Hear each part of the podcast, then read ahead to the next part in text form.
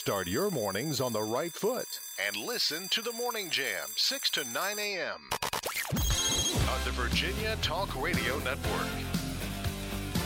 Well, midterms are drawing ever closer, seems to be what everybody's talking about. And depending on who you talk to, they think they're going to have a red wave or uh, maybe not. We're going to be talking with political analyst Leonard Steinhorn right now from uh, CBS. Thanks for joining us this morning. Hey, happy to be here. Thank you. So, a lot of people are talking about the race in Pennsylvania um, and about the performance of Lieutenant Governor John Fetterman and how that debate is going to impact the results of the election. Uh, what are your thoughts on that? Well, again, uh, it could because he was halting. He didn't seem like he had a command of the issues. He's certainly dealing with a disability because of his stroke from, uh, you know, five or so, six months ago. Um, and the question is whether that will that matter in a highly polarized environment uh, in which uh, there are his opponent, Dr. Oz, has his own liabilities that he's seen by many as a carpetbagger, somebody who just moved to Pennsylvania to become a senator, um, somebody who has some questionable views on things to many sort of mainstream voters. Uh, somebody who is supported by Donald Trump, which may be a plus right. uh, for certain voters or not. and a negative for other voters. Mm-hmm. Exactly. Yeah. So, um, look, Fetterman uh, is basically saying, look, I'm recovering. You know, this is what you have to expect. What amazes me is that they even agreed to a debate in which you have maybe 15 seconds or 30 seconds to respond to something when he's dealing with a disability uh, that deals with auditory processing. Um, so the very fact that they agreed to a debate that had time structures that weren't very helpful for anyone with this disability right now is, to me, a form of political malpractice. Um, uh, so, uh, but they did it. It had, may have an impact. But again, a lot of people's views are already baked in, so you just right. don't know if this is going to tip it. There's one other factor involved, which is this that the Republican running for governor, uh, Doug Mastriano, is a hardcore uh, Trump supporter. He's an election denier. He has some really extreme uh, uh perspectives on things, uh, and he's been sort of leveled with accusations of anti Semitism. Will people go out to vote against Mastriano and A, will they split their ticket and vote for Oz, or will they just vote straight Democratic because they're so uh, offended by what Mastriano represents that it might actually help Fetterman? So these are all different factors and moving parts that we're not sure how they're going to play out. And again, um, if anyone were to ask me, hey, who's going to win? My response is, hey, I just don't know. we will find out when the real polls matter right. uh, uh, after November 8th. Um, there's this old uh, baseball legend, Yogi Berra, who used to say, I never make predictions, especially about the future. And in that sense, uh, I think that's where we all should be on this. Especially in Pennsylvania. Oh, yes, in Pennsylvania, but it applies elsewhere. It applies to Arizona for sure, Nevada for sure. Um, it could apply to North Carolina, maybe even Ohio, uh, maybe New Hampshire, where the Republican just got a really good poll number. Again, it's a poll. We don't know what that means. They are sort of deciding who their likely voters are, and the pollsters could be way off on who the likely voters are. Uh, we just don't know. It could even be a wild card in Utah, in which an independent, not a Democrat, an independent who's supported by the Democrats, because the Democrats didn't put anyone up, um, who's pretty conservative on a lot of issues. He's anti abortion, but he's challenging the Republican, uh, Mike Lee, uh, and this race is tightened up, and this independent, Evan McMullin, basically said he's not going to caucus with either party. So, what could that mean in terms of who gets the majority in the Senate? So, there are a lot of wild cards going on uh, in this election, and uh, you know, there's a lot of headwinds against the administration because that's typically typically the case in midterms. But then again, there's a Supreme Court decision last summer which motivated so many people. And when you look at the Kansas election on the abortion referendum, where everyone thought it would be tight, it was a resounding victory for the pro choice side. So, could that be a sign of what might happen? Let's say a pink wave, or is that something that happened over the summer and people have forgotten about it by now and it's not a salient issue?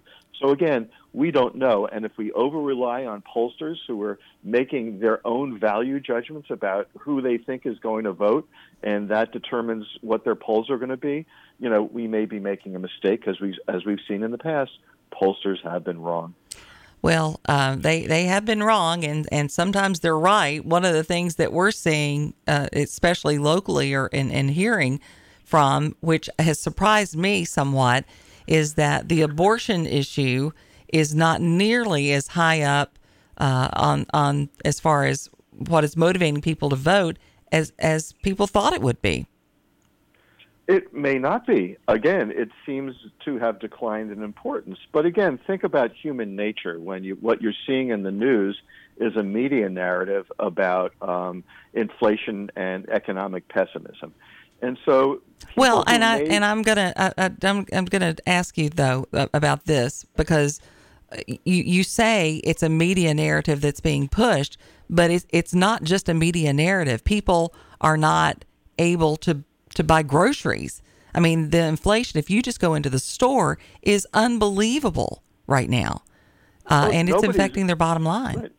Nobody's denying that, but let me ask you this question then. Um, let's say inflation were 1.5% and unemployment were 9.5%. We'd be talking about that people didn't have jobs and couldn't buy things. But right now, unemployment is sort of at record lows and more people are working. And in fact, employers can't find people to have jobs. Yeah, but more My people are working more than one job as well. Well, they may well be, but they've always been working a lot of jobs, people especially on the lower end of the income scale. But my point is this the economy is very complex. Okay, mm-hmm. we are dealing, you know, and it's not just one number that is sort of affecting everybody's lives. So what the media do is they sort of focus on the bad news. There's a bad news bias in the media um, that always says that things are really bad when they highlight all of those things. My guess is if you looked at, let's say, the evening news shows and counted the stories on inflation versus the stories of the number of people working and employers having a hard time finding people actually to work because so many people are working, you'd see a very disproportionate uh, number of stories on inflation and very few on the fact that a lot of people are working. Um, so my point is that these are complex issues. I'm not denying what you're saying. We all noticed it at the gas uh, pump, how it spiked, went down, spiked a little more, and is sort of settled right now. We all notice it at the grocery store. People notice that all the time. Um, but uh, these things tend to get reinforced and simplified by a media narrative that gets uh, sort of piped into our homes on a on a daily basis. I'm not saying that those things are wrong. I'm just saying that those things are more complex. Then add to it this: um, why do we have inflation? Okay, it's very easy to be able to point the finger at the party in power, and we do that all the time. But we just got through a pandemic in which producers and energy suppliers basically stopped producing a lot because they didn't think that there would be demand. And then when the pandemic started to die down and they started to produce more or wanted to produce more, what did they get hit with? Supply chain problems that were worldwide and beyond the ability of either a Trump or a Biden administration to deal with something like this. So therefore, you have fewer goods out there uh, and more demand for those goods. That's what equals inflation. And on top of that, you have a war uh, instigated by Russia that's having an impact on energy prices. And we're not producing our own energy, and we're running out of diesel fuel, and yeah, there's a lot of things uh, factored well, we, in as well. We yeah. actually are doing well as a country uh, producing energy. Um, you saw that in the Obama administration, the Trump administration, the Biden administration, but. Um, uh, oil and energy prices are not determined just within our borders. They're determined in an international market. Indeed. And so, so again, this you could say, hey, Joe Biden, you know, you didn't do your job when you went to Saudi Arabia that you promised you would because the Saudis want to raise prices. Um, but these things are very complicated, but they often get simplified. Um, but again, this is human nature. This is how we do politics. And the bottom line is that the party in power is going to suffer because of that. But let me go back to your original question on abortion. Yeah, 20 seconds. interesting one. Okay. Um, it gets we don't know if people are saying, "Yeah, I'm pissed off because of these high prices. I don't like this. I'm, you know, I'm this.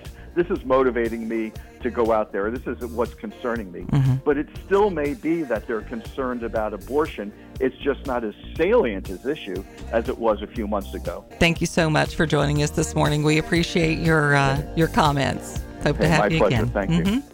You're listening to the Virginia Talk Radio Network, 100.9 WIQO Forest and 106.3 WMNA FM Gretna Danville.